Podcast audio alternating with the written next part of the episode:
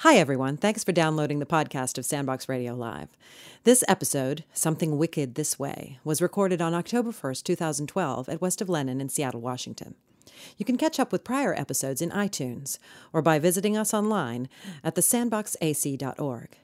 And if you're in the Seattle area, make sure to come on out for our next live show on January 28th, Eye of the Beholder. And now, Something Wicked This Way. Sandbox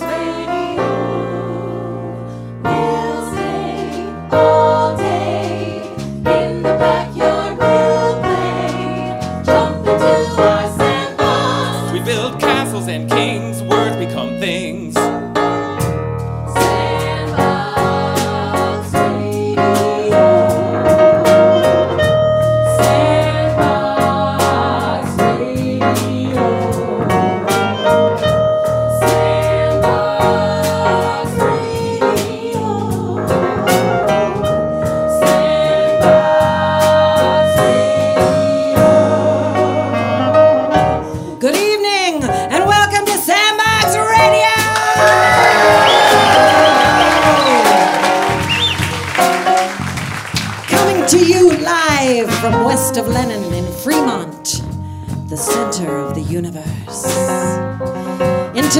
episode, new plays from Vincent Delaney, Scot Augustson, Paul Mullen, and Emily Conbere. A poem from Omar Willey. Special guest conductor Bruce Monroe. An adaptation of The Raven by Edgar Allan Poe. And blues from Charles Leggett and the Sandbox Radio Orchestra, led by Jose Juicy Gonzalez.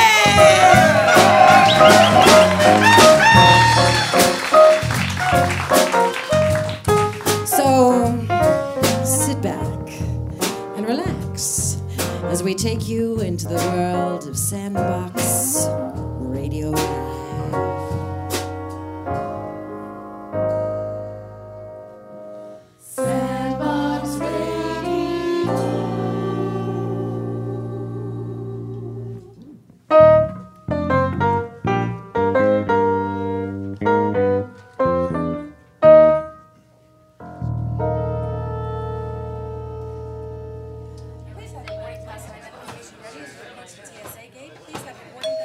This'll just take a moment. You know it's awkward for us too. Not everyone thinks of that. You're doing a great job. Thank you so much for your help.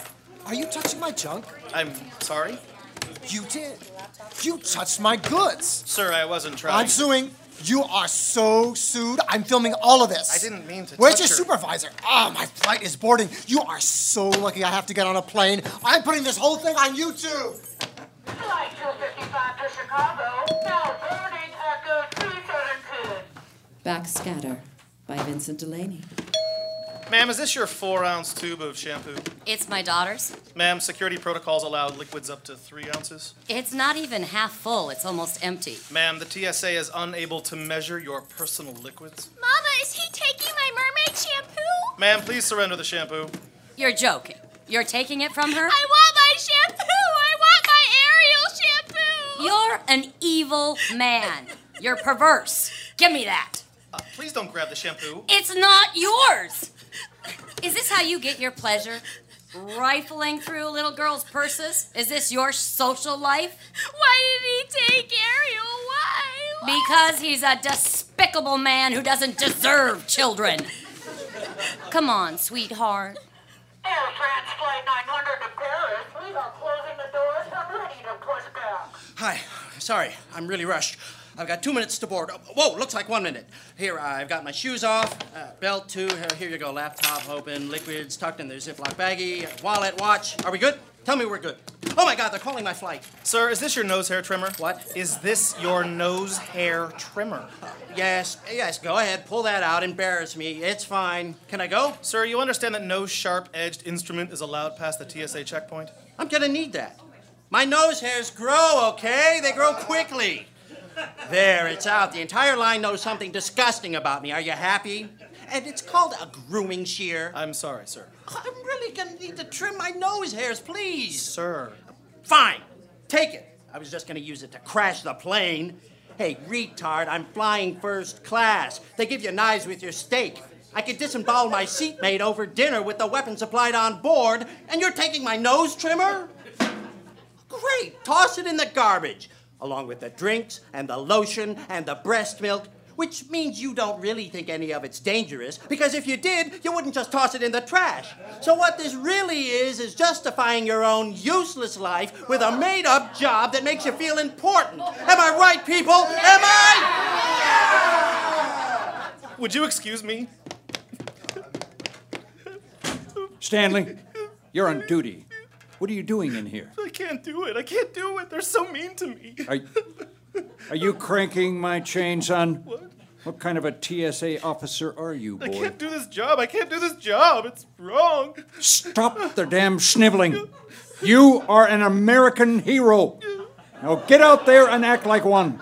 I don't want to touch their things. I don't want to feel their bodies. I am unclean. So you want the terrorists to win? No. Do you hate America? No. Do you love Al Qaeda? No.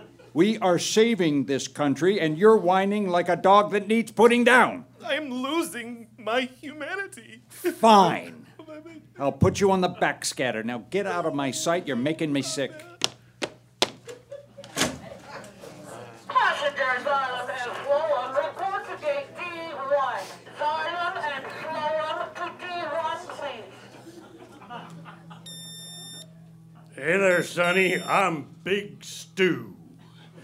Now, what's this thing called? Uh, backscatter privacy enhanced full body scanning system. That sounds dirty. Excuse me? You gonna see me naked? Because there's a lot of me. Uh, sir, the TSA officer who adjudicates the scan is in a secure location and will never physically see you. Will he see my privates? Only bony tissues will show on the imaging system. You did not just say bony tissue.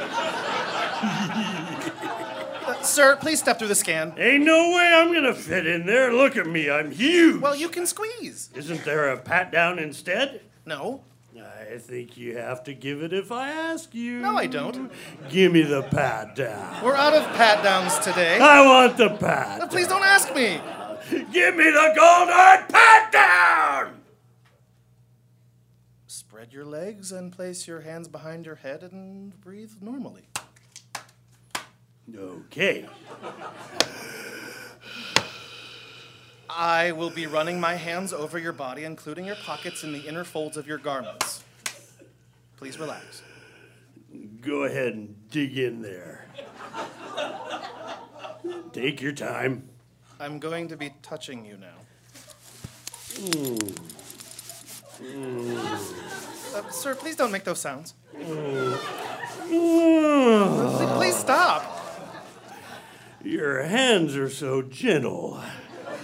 Please don't tell me that. I haven't been touched in so long. I want you to scratch me. Right there. Come on now. What is that? What am I touching? Sir, please board your plane now. You're not done. I am done. I don't feel Will finished. you excuse me, please? Where are you going? You get back here. Take care of Big Stew. Please answer the phone, please. Oh, Lily, where are you? Answer the phone. Please, she's shopping. Stanley? Why haven't you called me? I am losing my humanity. You're what? I don't know how to be a person. I don't feel human. I'm deviant. Stanley? I have to touch them, all of them, in horrible ways. Wait, listen to me. This is a good job. It's good money. What's wrong? Well, just now I touched a man in a bad place and something felt wrong. Stop right now. What is the matter with you? I'm not normal. Uh, Violet's here. She wants to talk. Daddy's not feeling good. Just say hello. Hi, Dada. Oh, sweetheart. I missed you. I miss you, Dada. Oh, I miss you so much, darling, darling girl. How are you? Hi, Dada.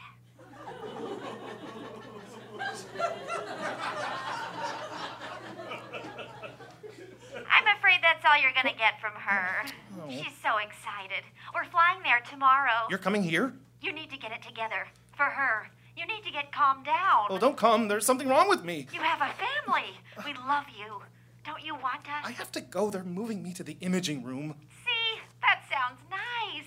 The imaging room. Close the door, quick. Where are we? We're right behind the checkpoint. The passengers walk right past us and don't even know. Check this out. Oh my god. As you can see, the screen shows way more than we tell the public. Um, you can see everything. Total D cups.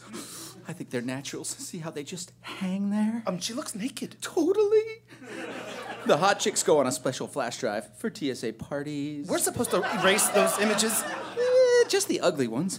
Whoa. Feast your eyes, Stan. I am married. I am not looking at that. She has a weapon in her cleavage. She does where? Fooled you. Oh, you made me look! God! That's the cool thing. You have to look. It's your job. Want to know the best part? Watch this. Hi. Uh, have a great flight. Excuse me? Just have a great flight. Do I know you? No, but I know you. That's her from the scanner. They walk right past us. They don't even know. Look at her jiggle, man. This is shameful. I believe in Homeland Security, not this. This is a violation. Oh my God. She just winked at me. I gotta go, Stan. Oh, don't leave me here. Later, dude. Keep an eye on the goodies. I am looking for contraband. I am looking for plastic explosives. I am not looking at breasts. I am not looking at legs. I am looking at. Oh my God. What the hell is that? She slapped me. I don't freaking believe it. I'm so friendly. Uh, I, I saw something on, on, on the screen. Hottie? A thing. It was inside a person. It was in his body. It was wearing him like a like a, a suit. It was huge. Whoa, whoa, whoa, whoa, whoa. Okay, Stan, chill out. Oh my god, there's another one. Look, it's not a human. It's hiding inside a person. It's a parasite. It's a parasite. Um, Stan? It's some other species. Oh my god, there's another one. They're inside us and we don't even know. Okay. I have to do something. Wait, wait, wait. Don't open the door. Hey, hey! Excuse me? I, I know what you are. I saw. You are not a human being. You are a parasite, a parasite in a human body. You look like a woman, but you're not. Bite me, jackass. It's it's walking away. Get, get it. C- Catch it. Stop it. They're all walking away. Sit down. I I saw them. They're real. They're real. What the hell is going on in here? Stanley, are you too much of a wimp for this job? Milt, it's horrible. You won't believe it. He saw. Oh? He did. They're different. They're inside us like a reptile, but huge. The backscatter shows them they're wearing us like clothes. No shit. There's something living among us. You have to believe me. I do believe you. You do? You see, Stan, We've actually been here for a long time now. Oh my god. All flights are currently delayed due to unforeseen circumstances. Please see the gate agent for further information. There will be no more flights. Stan. Hey, hey, Stan. He's waking up. Oh, my head. Hey, hey, hey. It's okay. Just breathe, okay? Oh, what happened? You lost it, son, and it's my fault. Maybe we pushed you too hard in your first week. I saw such things. They seemed so real. I- It's gonna be okay. I was sure they were inside us, wearing us like a suit. We got a nice surprise for you. Oh, Stanley. Oh, Lily. I'm so sorry. I didn't know things were this bad. We're here now. We put him on the first flight. You're going to be okay. You're a good agent, Stan. Uh, Lily, I-, I thought I saw something so horrible on the backscatter. Hush, hush, darling. It's okay. Uh, where's Violet? She's right here. Hi, Dada. Oh, sweetheart. Oh, darling little girl, I missed you. Missed you, Dada. Let me put her in your lap. No, no, no, please don't do that. Stanley. I, just rather not touch, please. I just rather not. She's your daughter. Up you go. Please, I don't feel good about this. There we uh, go. Uh, Violet has something to show you, darling. She does? What is it? Look, Dada. Look. Hold me, darling. Hold me tight. I'm never going to leave you. No! No! No!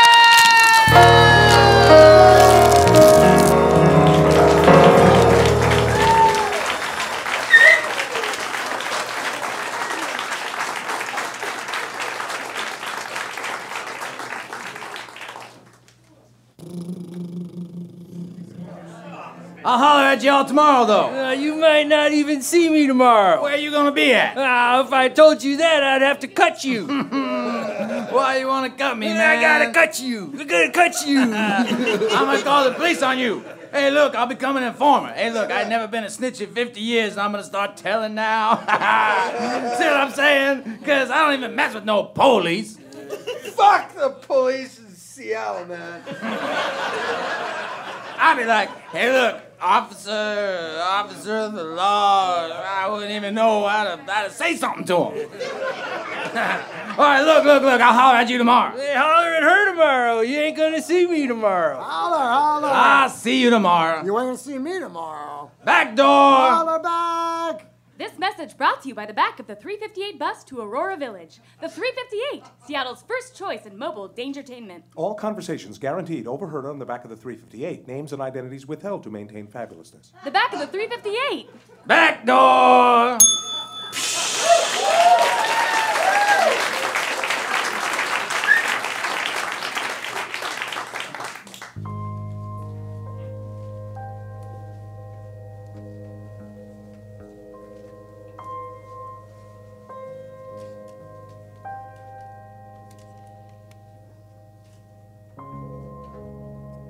Muscle Memory, a poem by Omar Willey. Time is ticking calmly as I tidy. Talk still chasing tick. I think about it, only for a heartbeat. Barely turning toward the door, I wait. My final client for the day knocks gently. Sorry, I was stuck. He says. Still finishing some things late. Other niceties observed. It's hot, yes. Still, I notice now a chill comes over me capriciously. Relax and stretch now. Any special injuries or tightness? Just a little, mostly in my shoulders. He's middle 40s, maybe. Calm with something fierce concealed within his quiet nonchalance. His muscles like a rusty iron cage awaiting restoration. Twenty minutes pass, and still his breathing breaks erratically. His body shows some signs of TOS. I take his arm and stretch it fully, feeling lines of tension.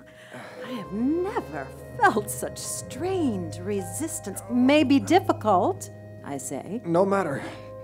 Do whatever you must do. He murmurs. You're the therapist. I trust your judgment. Thumb now pressed against the trigger point for myofascial release, and then I slip.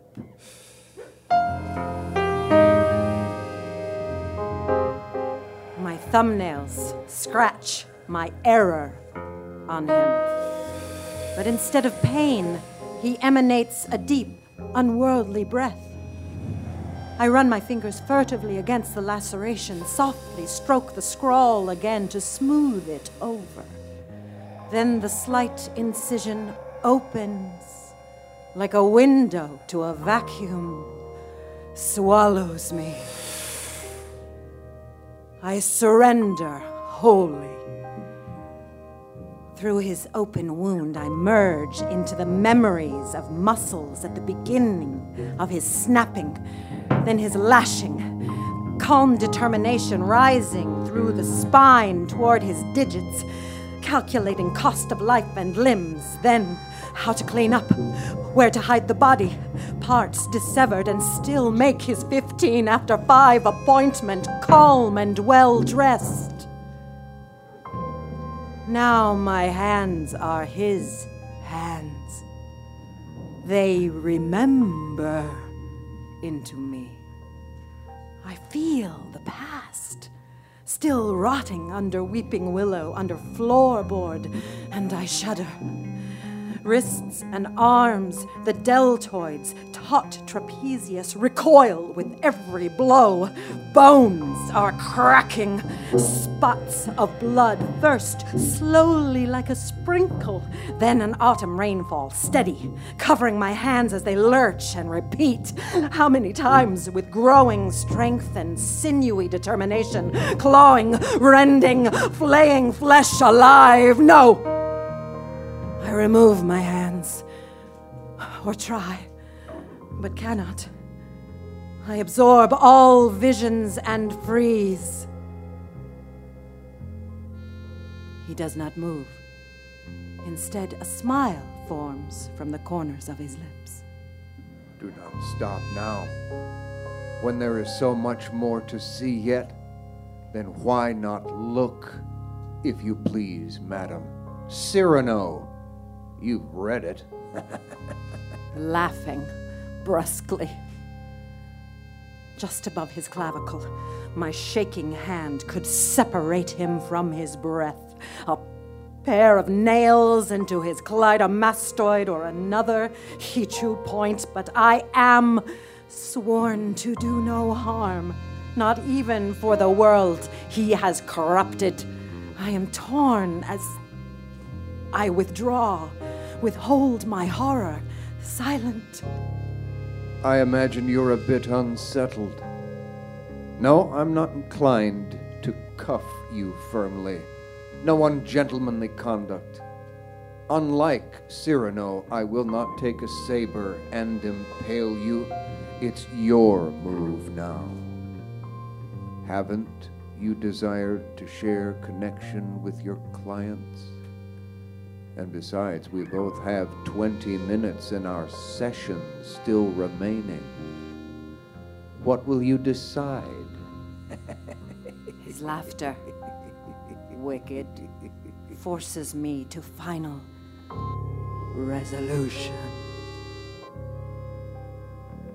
Midnight now. Looking out the window, waiting for my tea to cool down. Humans and their arrogance amuse me, always thinking nothing ever happens, always thinking knowledge has no consequences. It will not hurt tomorrow morning. Beneath the willow, wondering how she will waken merged with my old flesh, and so the violence will continue on and earn new host inside her animus. Probably she'll scream at first, but soon she'll discover joys in evil and brutality as she lives on in her bloodless victims. Her hands will serve their master well. While she sleeps tonight, unmindful I have work to do, I must get used to these hands.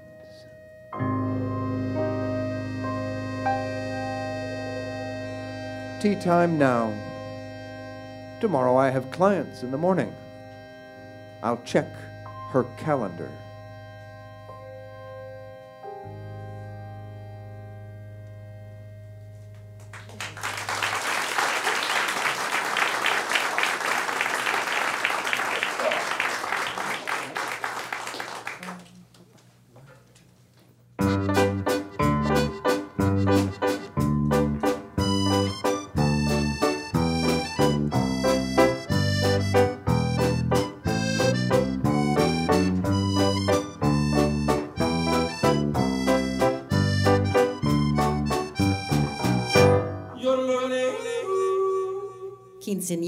Of the Damned by Scot Augustson. Guten Tag, Clara. Hello, Liesel, my friend. Clara, you have been crying of the tears. A little. Clara, why? I am the unhappiest girl in our whole village. This village here high in the Austrian Alps? Why, Clara? Why? Well, you know that when I was just a baby, my mother died. Yeah, so sad.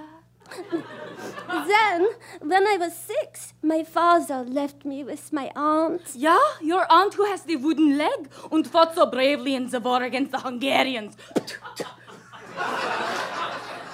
Ja, father left me with that aunt and went to South America. And no one in the village thought he would return. They thought he would drink himself to death with strong Peruvian jungle beer. But he did come back, and with a new wife, my stepmother. Yeah, Rosalita del Flores, who has such a gay laugh. And then later, my father died of the rinderpest. And now, my horrible, horrible stepmother has told me a terrible thing. Oh, is she sending you to a harsh boarding school where you'll be made uncomfortable by the attentions of the Belgian headmistress who smokes cigars and reads Goethe? Worse than that, Rosalita means to give me a quinceanera. What the hell is that? A fancy party for a girl who turns 15. In this village, we celebrate 16 with un Catholic mass, un sacerdote. I tried to tell her that, but she just laughed in her gay manner. Oh, Oh, I will be the fool of the village, and Gunther will never love me. Oh, here comes that Latin witch now. Auf Wiedersehen.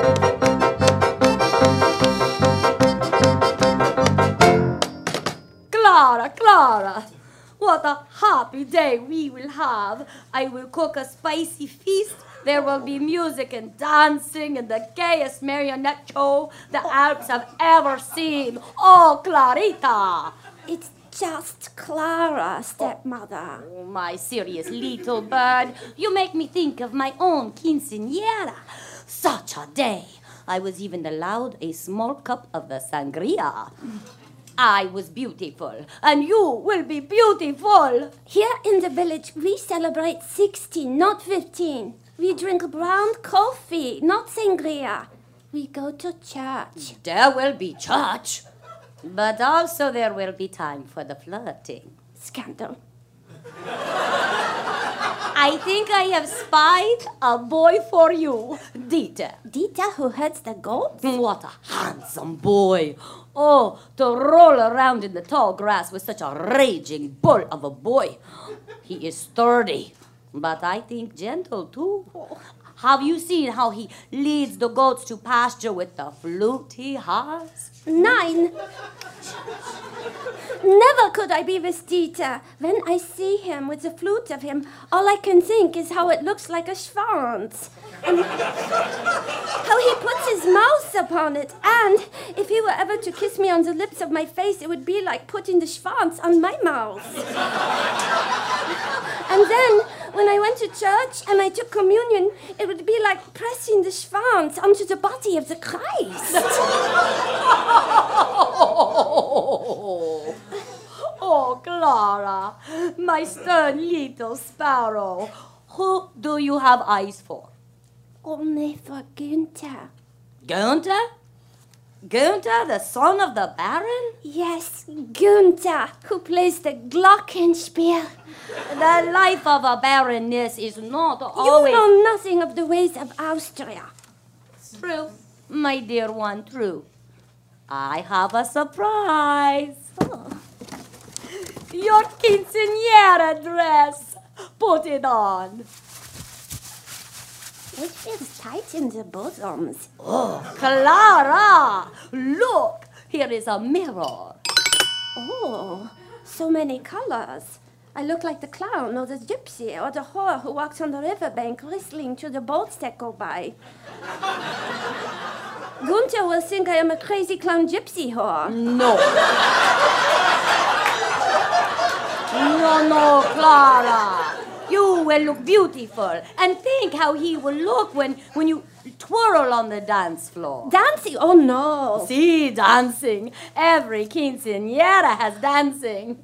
Oh, You will dance with everyone in the village, starting with the oldest. Old? No. That would mean Herr Meckelstein Schmidt. You will dance with him. No. Before I would dance with that horrible swine, I would dance with the devil. El Diablo! Oh no, Clara! I should have warned you when you are wearing your quinceañera dress. The devil can hear every word you say. you are mine. You and your pretty dress are coming with me.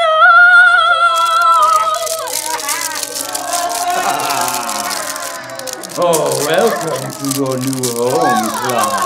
Oh no! The halls of hell! Who are those hideous monsters? Those deformed freaks! You, in about five years. Oh, let me go! there is something every new girl must do. What cruel and brutal humiliation awaits me. Oh, Clara, Clara, all you have to do is dance for me. Dance? Mm-hmm. Dance. Does your band know the waltz of the little kittens? The waltz of the kittens. It is the only dance I know. Sweet child, once you put on these red shoes, your feet know every dance in the book, including my favorite, the tango of the rabid she-wolf. no! No! And then, Liebchen, your quinceañera dress shall become your wedding gown. I am to be your wife? You are to be one of my wives. one of my many, many wives. Oh. you see, every girl who is selfish or ungrateful, every girl with a vinegar tongue and a belly full of sass, every girl who does not appreciate her quinceañera becomes my bride. Oh no! Oh, yes. Take a minute and freshen up, and then the dancing shall begin.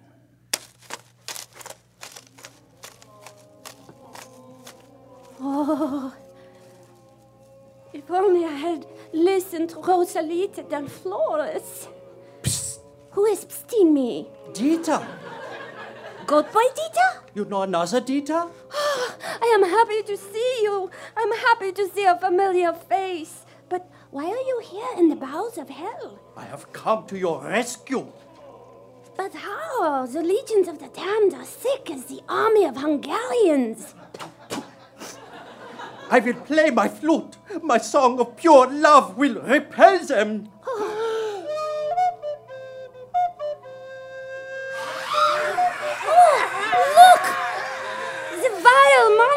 shrink back in horror. Quickly, through this passage. Stop her! My holy angel! Stop her! Keep playing!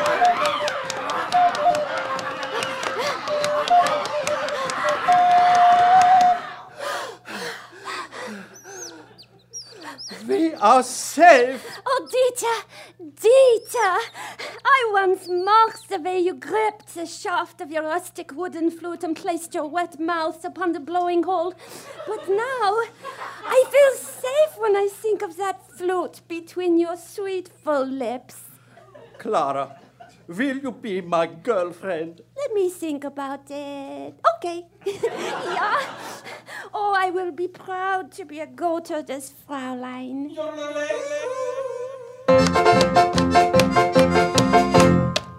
Clara, you are safe. Oh, Rosalita del Flores, I'm sorry I was hateful. I am just happy to see you.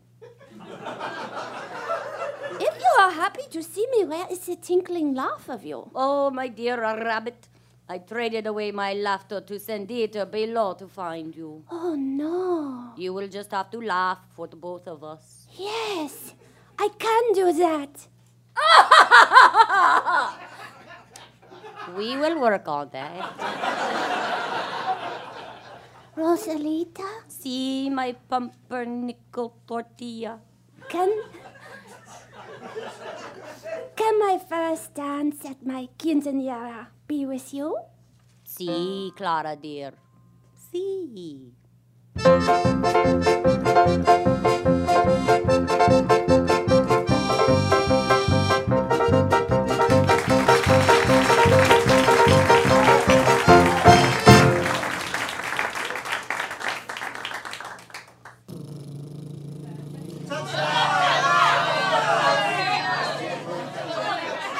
You all right? Huh? You upset? Does it look like it? A little. Look, whatever it is, it'll. Huh? Whatever it is, it'll pass. Huh? Just give it some time. It's every other day. Know what I mean? Every other day, some shit fucking pisses me off. Well, life can be frustrating. Life's a bitch. And then you die. Well, learn how to whoop that bitch's ass. Bitch? You think I'm a fucking dyke, dude? Come on, man, get your shit straight. I like dick. I'm not a dyke. I may look like a dyke sometimes. Nah, you don't strike me like that. I don't fuck pussy unless it's my own. Uh, did you guys have a good time at the game? Oh, yeah, we sure did. Uh, Too much alcohol. Fuck the alcohol. Blame it on the alcohol? You be tussling with somebody? No. You touched a sensitive subject and you should not have. You fighting with somebody? You be tussling with somebody? Who somebody? the fuck do you think I've been with? Your hair is fucked up. Of course my hair is fucked up. Any female on this bus knows once you get mad, you get like. you know what I mean? I don't give a shit. I don't care whether I look crazy or not. I'm drunk from mad. Drunk and mad? That's a bad combination. Sure is. Sure the fuck is. Why are you mad? Oh, don't get me started. Don't get me started on the bus of saying that. Come on, please. I'm in the fucking middle of Seattle. Don't get me started. And now you're fucking with my emotions? What the fuck's up with you? This is the 16 to Northgate. This is the 16 to Northgate. Shit, this is the wrong fucking bus.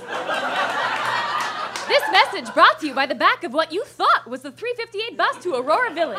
The 358, Seattle's first choice in mobile dangertainment. All conversations guaranteed overheard on the back of what you thought was the 358. Names and identities withheld to maintain fabulousness. The back of the 358. I'm getting the fuck off this bus.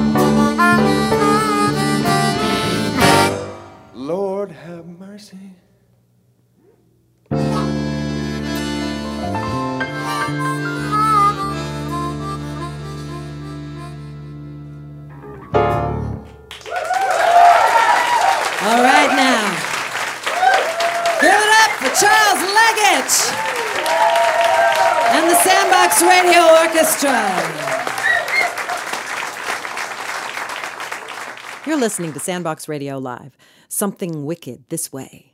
This episode was supported in part by the Sandbox Artist Collective and a grant from 4Culture. Sandbox Radio is made possible by the generous financial contributions of listeners like you. Support the creation of future episodes by making a donation at thesandboxac.org. Now back to the show. Sandbox Radio.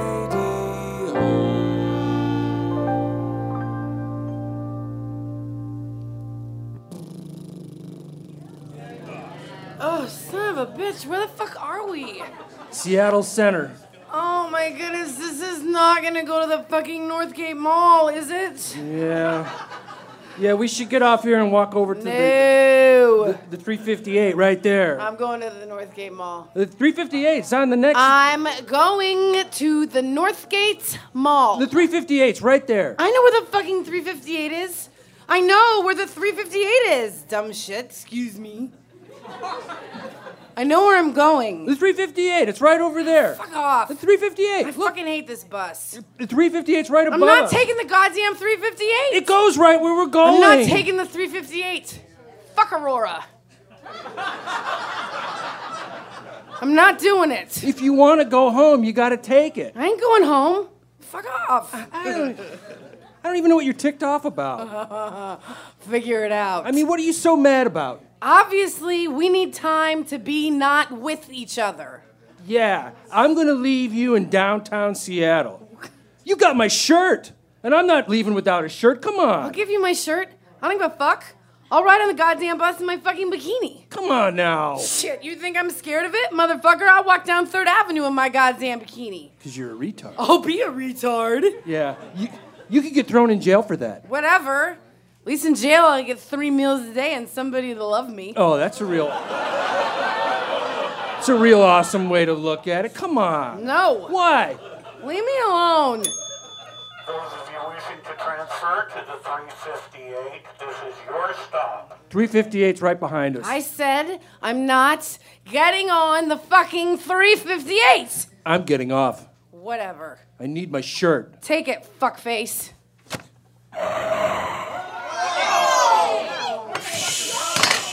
Say goodbye, Sasha. Read the finger, fucker. Leaving me without a shirt on the fucking bus? I'm in my fucking bikini. Fuck. Fuck. Fuck! What a dick, dude. Don't look at me. Don't look at me. Oh my god, I'm fucking bare naked on the bus.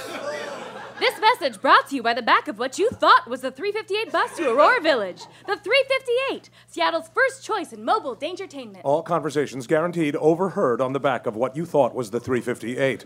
Names and identities withheld to maintain fabulousness. The back of the 358. Fuck Aurora. I'm not doing it.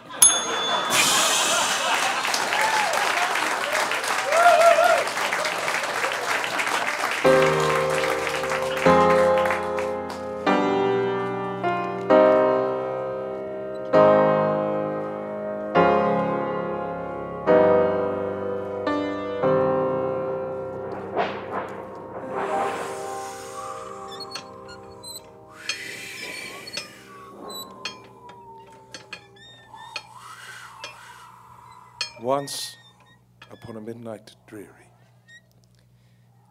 while I pondered, weak and weary, over many a quaint and curious volume of forgotten lore, while I nodded, nearly napping, suddenly there came a tapping, as of someone gently rapping, rapping at my chamber door.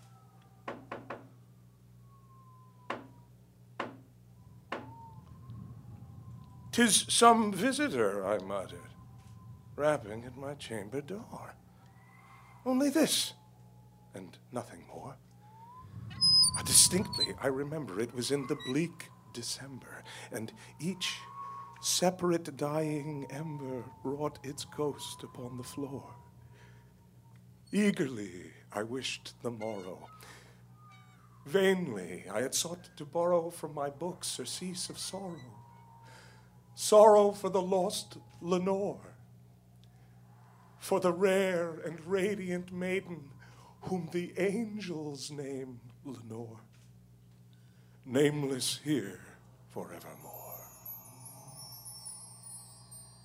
And the silken, sad, uncertain rustling of each purple curtain thrilled me, filled me with fantastic terrors never felt before so that now to still the beating of my heart I stood, repeating, "'Tis some visitor entreating entrance at my chamber door, some late visitor entreating entrance at my chamber door. This it is, and nothing more.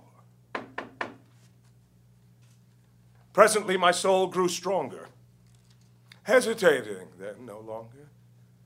Sir, said I, or Madam, Truly, your forgiveness I implore, but the fact is I was napping.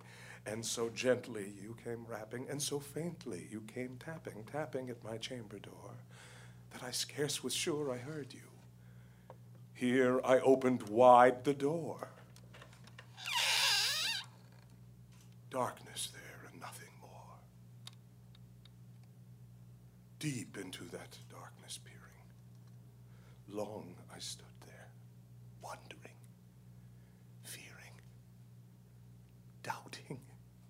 dreaming dreams no mortals ever dared to dream before, but the silence was unbroken. And the stillness gave no token, and the only word there spoken was the whispered word, Lenore. This I whispered, and an echo murmured back the word, Lenore. Merely this, and nothing more. Back into the chamber turning, all my soul within me burning. Soon again I heard a tapping something louder than before. Surely, surely, said I, that is something at my window lattice. Let me see then what thereat is, and this mystery explore. Let my heart be still a moment and this mystery explore. Tis the wind and nothing more.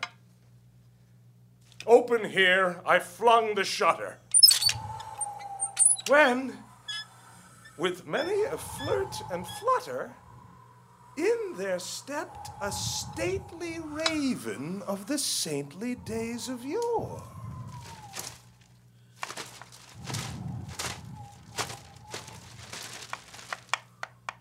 Not the least obeisance made he.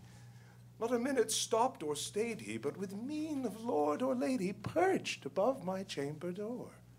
Perched and sat upon a bust of Pallas above my chamber door. Perched and sat, and nothing more. Then the ebony bird, beguiling my sad fancy into smiling, by the grave and stern decorum of the countenance it wore.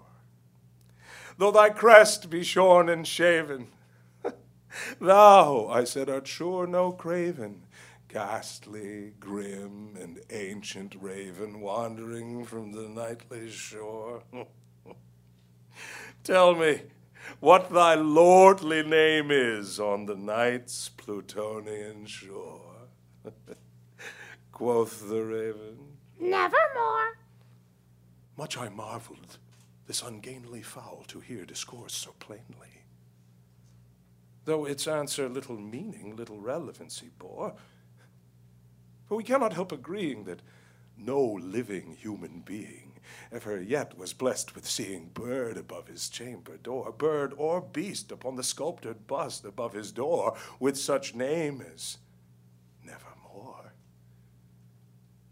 But the raven, sitting lonely on that placid bust, spoke only that one word, as if its soul in that one word it did outpour. Nothing farther than he uttered, not a feather than he fluttered, till I scarcely more than muttered, Other friends have flown before. On the morrow you will leave me as my hopes have flown before. Then the bird said, Nevermore. startled at the stillness broken by reply so aptly spoken. Doubtless, said I, what it utters is its only stock and store, caught from some unhappy master, whom unmerciful disaster followed fast and followed faster till his song's one burden bore, till the dirges of his hope that melancholy burden bore of never, nevermore. But the raven, still beguiling my sad soul into smiling, straight I wheeled a cushioned seat in front of bird and bust and door.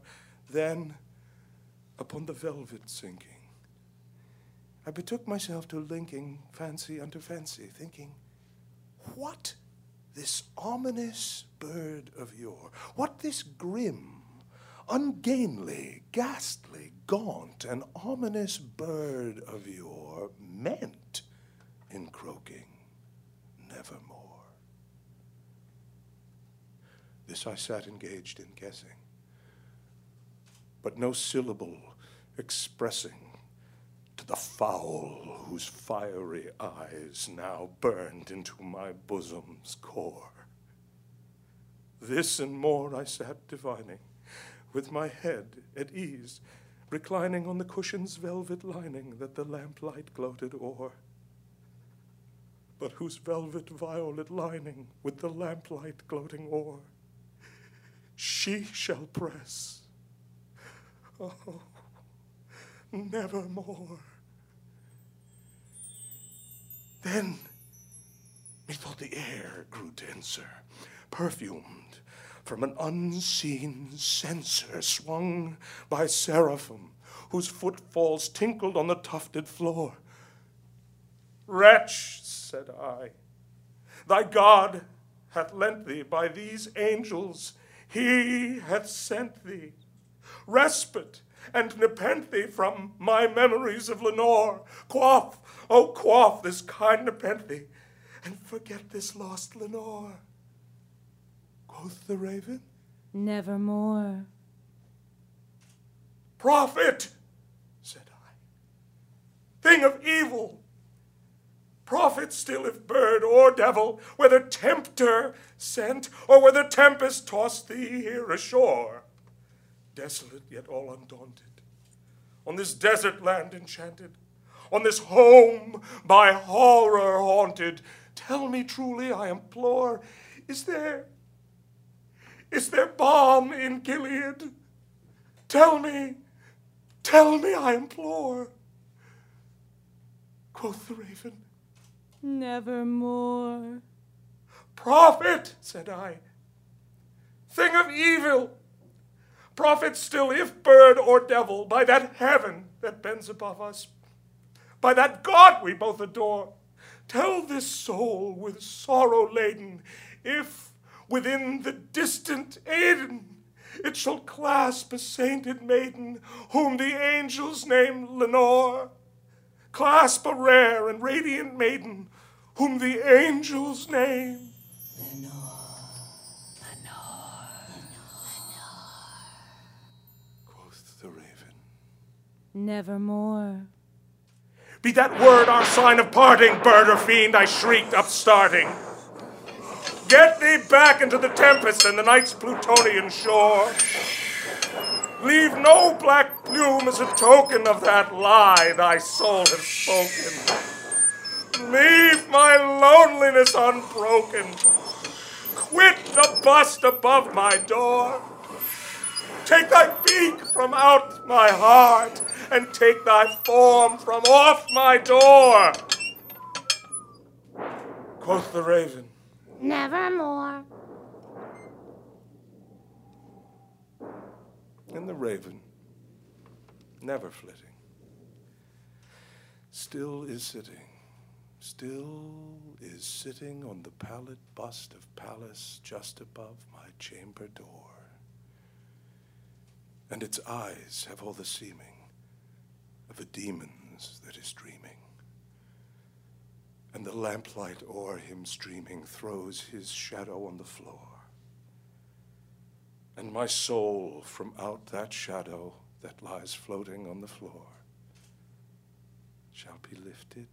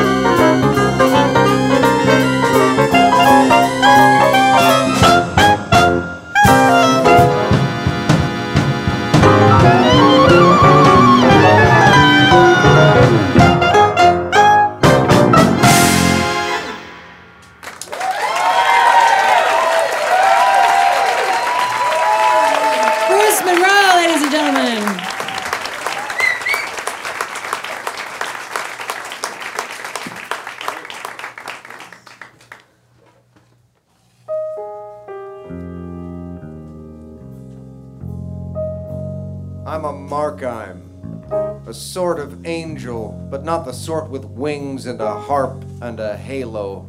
Markheims are the black ops. We do things other angels can't or won't. Me, I'm a talker, subarchy, reverse curse. Upstairs pulled me out of retirement for a mission down in this soggy town. But when it was done, I didn't go back. I had questions, and the answers weren't up above in the fix. Now I'm walking neutral, half fallen, and what we angels call the show. But I gotta watch my back, because things can always get uglier. Previously on Markheim. If you are walking neutral, Markheim, then I worry for your safety. Samael never breaks his bond, it's true. But he has a very nasty habit of making his deals much more unpleasant than his second parties expect. I'll take my chances. Well, I choose not to take chances. Therefore, I am leaving you these three dominations for protection. I wager Brother Samael will be less tempted to pester you with them around. Whose park? Our park. Whose city? Our city. Where's Didge, Stank? In the hospital. He cut off his hand, asshole. Says it was your idea. Shit. Did he say if it still burns? Something strange is going on, Smiley. I think some shit is gonna go down if I don't talk to Sam. Where's the lowest, foulest place in town? Think nasty, hurtful. Oh, the Metro Dig. They tortured a big, nasty metal worm to chew its way through Seattle's guts under Capitol Hill. Sounds promising. Take me there? Shit. Fine, let's go. How am I supposed to get past these Dom guards? Geez, Markheim, I gotta think of everything for you. Come on, just follow me into this Tully's. And now, episode six of Markheim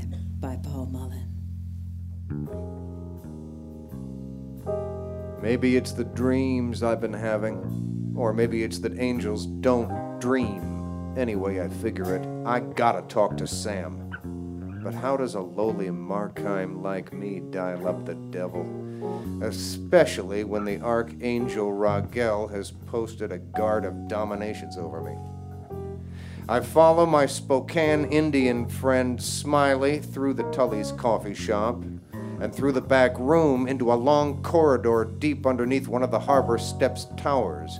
From there, we make our way down into the bus tunnel, getting off at Convention Place, and then, with me now keeping unseen to any meet and Smiley playing his own engine invisibility games, we sneak on foot into the tunnel itself. Smiley leads me ever deeper into the underbelly of Seattle's Capitol Hill. So? So what? So how far you want to go in? I told you this tunnel's got bad medicine. The deeper we go, the worse it gets. Then let's go deeper. Shit. Holy damn. What's that? I told you about that before we come down here. That's the giant metal worm that chews through Seattle's insides. The meat's gotten fancier since I was last down. And what's that over there? You mean the honeypot? That's a portable shitter, Markheim. Ah. Perfect. That's disgusting, man. Pretty wrong, huh? I'll say, yeah. Very, very wrong? Sure. Okay, then, let's get started. You coming in? Hell no. I thought you wanted to meet Sam. In that stink? That's the idea. Oh, man. Don't stick your face in there like that. It's okay. Angels have a terrible sense of smell. Hello? Is this thing on? Testing. Hey! Hey! Sam! It's the Markheim. Can you hear me? We need to talk. I found the lowest, foulest, baddest medicine infested place from which to place my call, thanks to my good friend Smiley. Hey, don't be saying my name. Don't worry about it. So, Sammy boy, Prince of Air, Lord of Flies, I do believe a situation needs your attention. And so here I am, screaming into a shit filled portable shitter. Sort of a metaphor for you, wouldn't you say? Portable, shit filled shitter. Is this really the best way? absolutely. Sir Thomas More once said, The devil, proud spirit, cannot endure to be mocked. Yeah, how things go for that dude. They cut off his head, boiled it, and stuck it on a pike above the London Bridge. Okay. There's something happening down here, Sam, in this soggy, forgotten town in the upper left hand corner of nowhere. Angels are dropping down from the fix like the flies you claim lordship over, like flies on shit. Cities starting to crawl with angels. Hell, I personally got a bodyguard of three shadowing me everywhere. And why do you think that is, Sammy? This is still your city, ain't it? Sam? You know what? I couldn't give a shit. I couldn't give the shit currently sitting in this portable shitter. You figure it out with your own crew. I'm walking neutral, and I don't care to ever see you again. Yeah, yeah, Sam, that's right. I hope to God. That's right. I hope to the great AWOL anagram himself that I never lay eyes on your angel face again. You hear me? Do me that favor and stay right down there, rotting in the hell you created for yourself. You done? Yeah. You got issues, Markheim. Yeah. I decided to make the most of the little vacation Smiley arranged from my celestial bodyguard to pay a long overdue visit.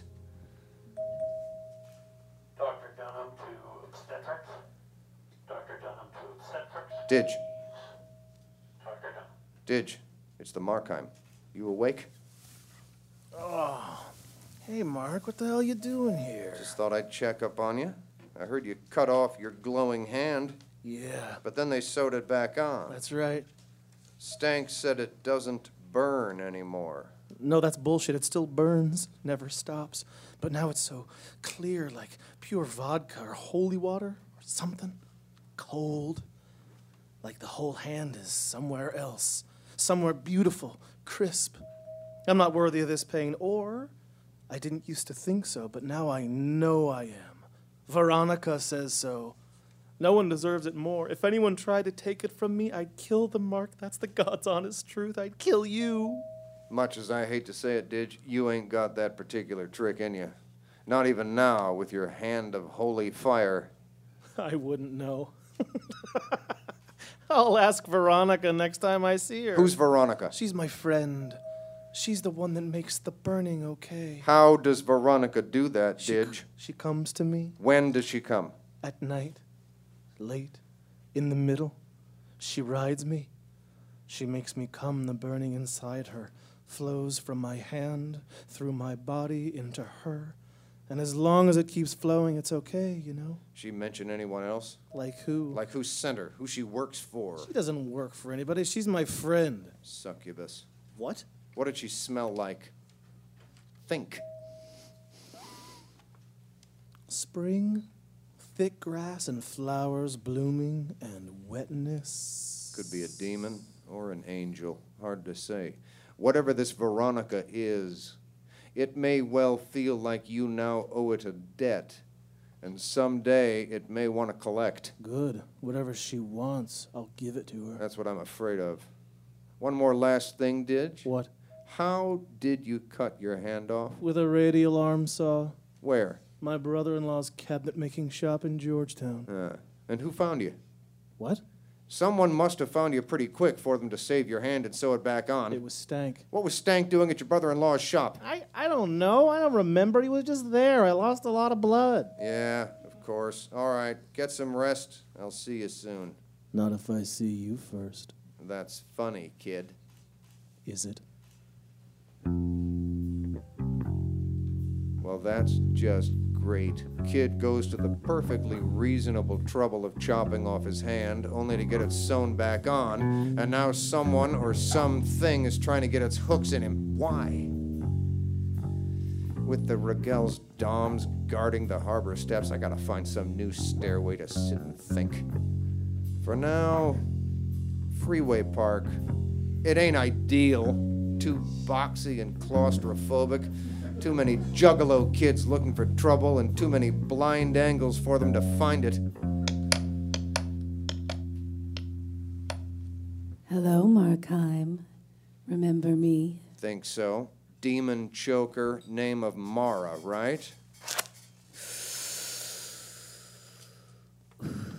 That's right. Wasn't sure at first. Hard to recognize you without the cowardly ambush. Didn't think that was necessary. Didn't you? Shall we cut to the chase? And which chase is that, doll? You got a message for Sam? You can give it to me. Oh, can I? What's your problem, Markheim? I'm showing restraint here. Whose restraint, your own or Sam's? No clever comeback? Speak up. I said, speak up, choker. No? Well, whatever you do, don't touch yourself. What? Don't put your hands on yourself. What? Don't push them down and then glide them up, feeling everything in between. right. I. And don't reach them up to your beautiful neck. Oh. What's happening? Why is your face? Glowing? I wouldn't know. I don't glow. Now do me a favor, and this is very important, Mara Demon Choker, with your beautiful strong hands on your own beautiful long neck like that. Whatever you do, don't squeeze. You don't think there was a Markheim in the room with Judas at the end? Now believe this if you believe anything, you sexy pile of sulfur. Sam loves you. Sam's not in love with this world or with his hopes of heaven regained. He loves you and all his demon horde and wouldn't ever betray you for a single moment in the presence of, say, Sar Iaphiel, Archangel of Truth. The fall is irrevocable. Sam can never go back.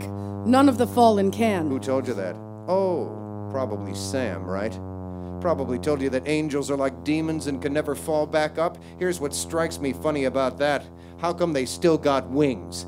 And you lousy demons got nothing but the crisp and the occasional ticket to the show. But. shh, Don't squeeze. You don't think there was a Markheim with the kid in the wilderness? Oh, sure, everyone says it was Sam, but think about it. That's Markheim work.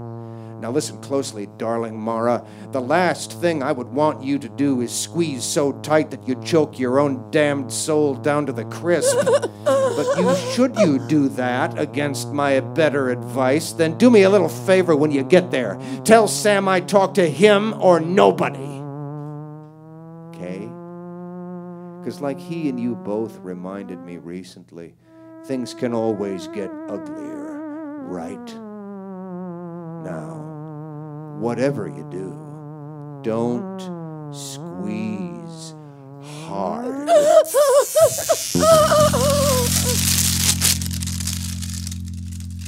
Next time on Markheim.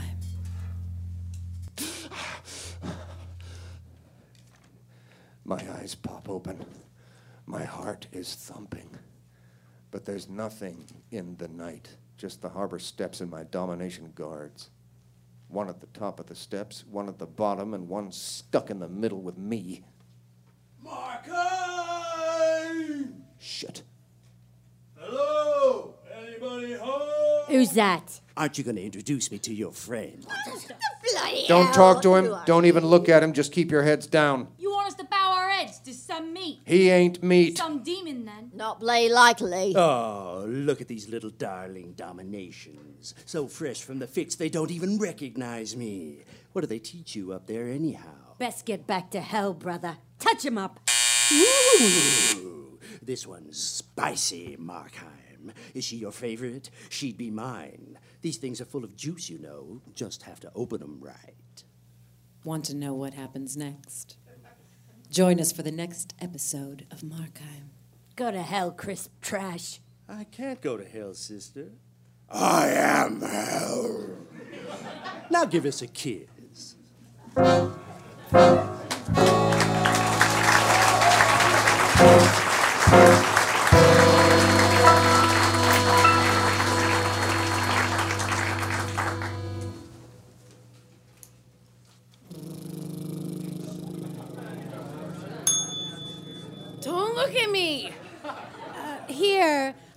Extra shirt. It's a little lacy, but you can have it. For real, girl? For real? That is love, dude. That is so love. Um, can you figure it out for me? Um, this is my stop coming up. Oh my god, he really left. Don't look at me! Oh god. I'm really embarrassed. I'm so sorry. I'm I'm in my bra. He took my shirts.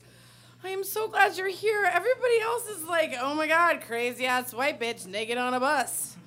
Stop laughing. I see you laughing. Do you know him? Kick his ass when you get off the bus. Oh my goodness, do you have a phone? Do you have a phone? I Yes. I need to like It just has texting. call somebody. You only have texting? Shit, are you serious? Well, I love you, girl. Thank you. You're welcome. Fuck, she didn't even figure it out for me. I'm fucked. I'm so fucked.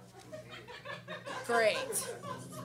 And this, and this goes like, the, shit, man. She couldn't even tell me how to fucking put the shirt on before she fucking gave it to me. Fuck. Sweetheart, hey, can you help me? Can you help me figure this shirt out? I can't get it. I, it's sort of confusing, ain't it?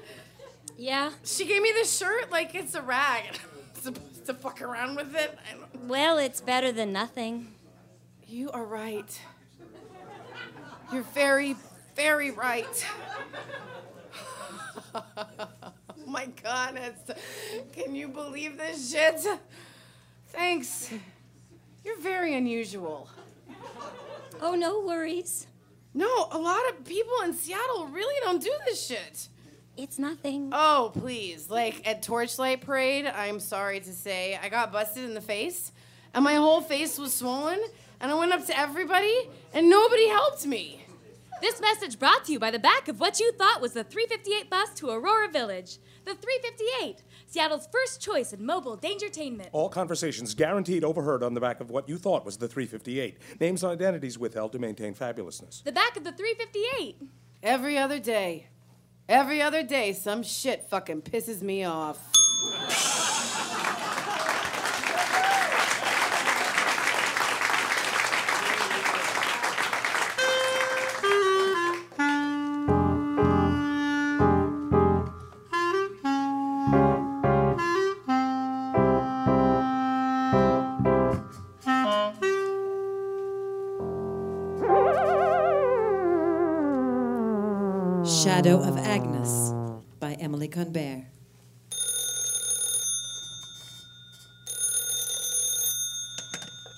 Nine one one emergency. I need her to take this voice and muffle it with her own breath.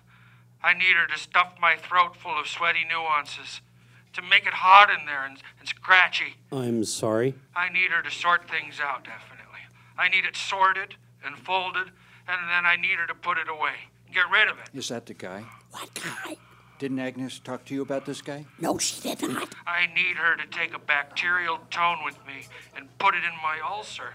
Is what I need her to do. Sir? The guy with the needs? What I need Is that her- the guy with the needs? What I need her to do is Sir, where are you located? I need her to come over here and Sir, please, where are you located? and, and knit me a love vest. I need her. It is the guy with the needs. Get a location.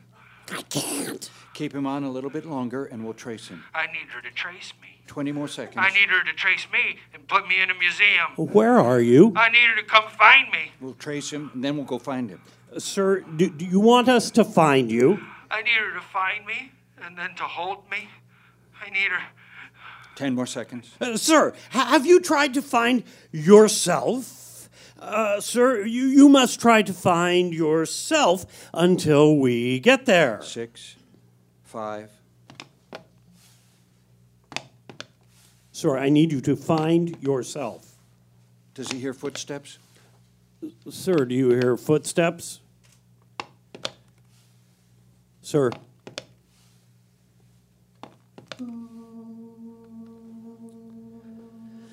Well, fuck. You lost him. I lost him. Some of them just get lost. Agnes did not talk to me about this guy. She did not talk to me about this. I did the best I could. You're new. You did a good job. He needed too much, though. I couldn't give him what he needs. I know. He wanted someone to, like, fold him up and put him in a sock drawer or something. I know, I know. He wanted someone to find him, and I couldn't find him. Instead, he found you. Why won't Agnes communicate with me? Agnes is frazzled. But there are people at stake. That's your responsibility. At least Agnes believes it is your responsibility. But this is just a volunteer position. Agnes, Agnes would argue that you voluntarily put yourself here. But where is she when I need her? She's the boss. You were trained. She had her assistants train you for a very long time. I've never even met Agnes. She wasn't at the interview. She knew of you from hearsay. From whose say? Who said what about me? That's not for me to know. Only Agnes really knows you. Only Agnes really knows me. Deep down, yes. It's how she knows everybody. Deep. Deep down. It's like she stares at us always, these huge portraits of Agnes everywhere in this office. It's symbolic. Wherever I go in the office, her eyes are watching me. Agnes will always watch over you, Tom. What is the deal with Agnes, eh, pal? She looks just like my aunt. She talks like her, dresses like her, sprays her hair just like her. It's uncanny. She's like the shadow of my own aunt. Does she have kids? She must. Does she look like your aunt, too? In some ways, Agnes looks like everybody's aunt. Oh. well, that's really weird. Really weird. Listen, I lost that guy on the line. I lost that guy on the line, and I think it is because of Agnes. Because Agnes never answers any questions. Because Agnes is frazzled. Because Agnes doesn't feel I am her responsibility. You are an adult. I am her employee. Define yourself how you want. I'm sorry. Right. Listen, I need you to go get Agnes so I can talk to her about this. Oh, no. Jesus. Oh, yes, I need you to go get Agnes right away because she and I need to have a little conversation. Oh, no. Tom, stop talking. What? No. Just don't say anything else. I need you to shut up and go get Agnes right now, and then I need you to feed me said my it was contagious. prunes. And then I need what? Now, Agnes said it was contagious. No, no, stop talking. You must stop talking. I need you to tell me what is going on, you son of a bitch. What exactly did old Agnes tell you? It's contagious. And you've got it now, too. And it's an incurable disease. Well, Agnes is the only one who can soothe it, can change it. Yeah, well, I need you to put the brakes on this little conversation and go get. You'll never get what you need. You will never get what you need. I need you. I need you. I need you. You don't need me. You've got it all wrong. I need you. I need you like taste buds, like instructions on a chalkboard. I need you. No! Where's Agnes? I need Agnes. Like nails on a chalkboard. I need you. I need. Oh, shit! I need you to coax me and to listen. I need you to soothe me and to give me milk. Agnes!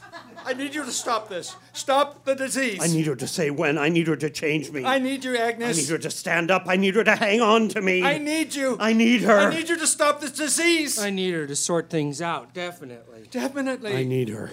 Lick me, Agnes. And love me, Agnes. And sort me and fold me and put me away. Agnes. Agnes. Agnes!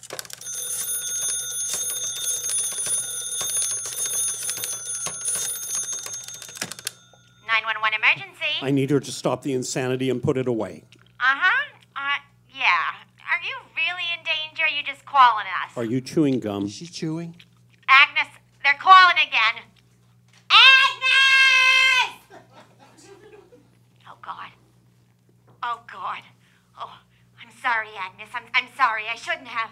Oh God, the shadow of Agnes. Put goddamn Agnes on the line. I need you to put. I need her. Oh, Agnes. Agnes, I'm sorry. I'm sorry. I know I shouldn't interrupt you during your soaps, but it's an emergency. Put goddamn It's Agnes. just that they're calling. They're on the phone again. Oh, Agnes, no, don't. Please, don't come nearer. Please, don't. Uh huh. Uh huh.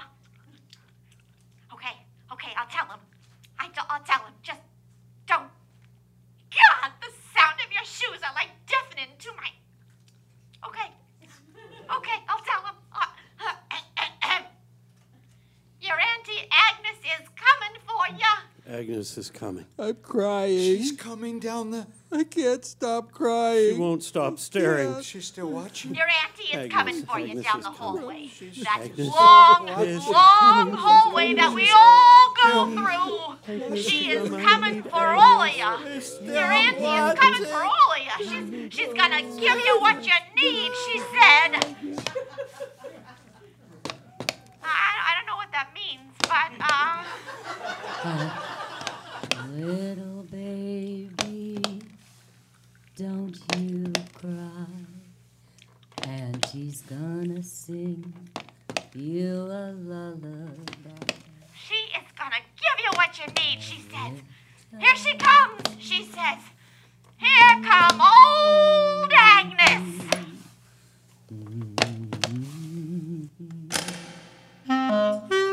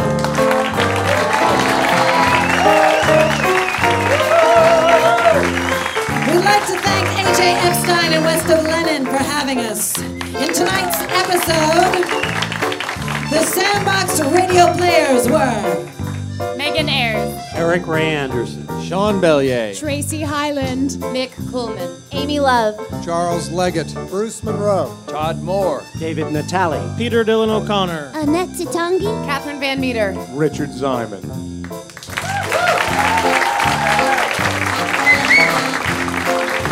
with the Sandbox Radio Orchestra, Dan Tierney on drums,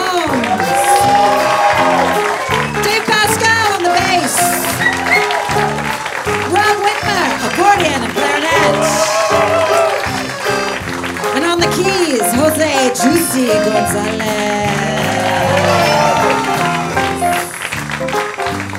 And I'm your host, Leslie Law. So, Catherine and Annette are bringing out some lyric cards because now's the time in the show when we'd love you to sing along. I think you know the tune. Ready? Here we go.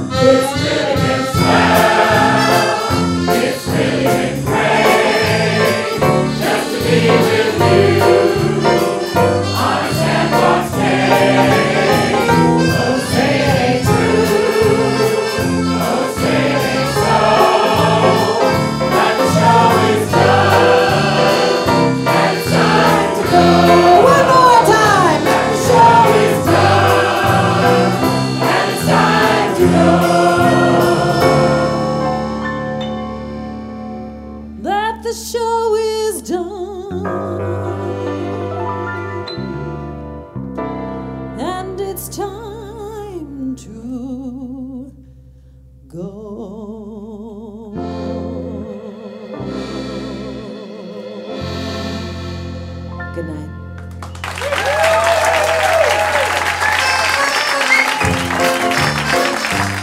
episode was recorded in front of a live audience at West of Lenin in Seattle on October 1st, 2012. It was engineered by Christopher Stewart and mixed by Dave Pascal.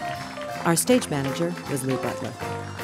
Sandbox Radio is made possible by the generous financial contributions of listeners like you. Support the creation of future episodes by making a donation at thesandboxac.org.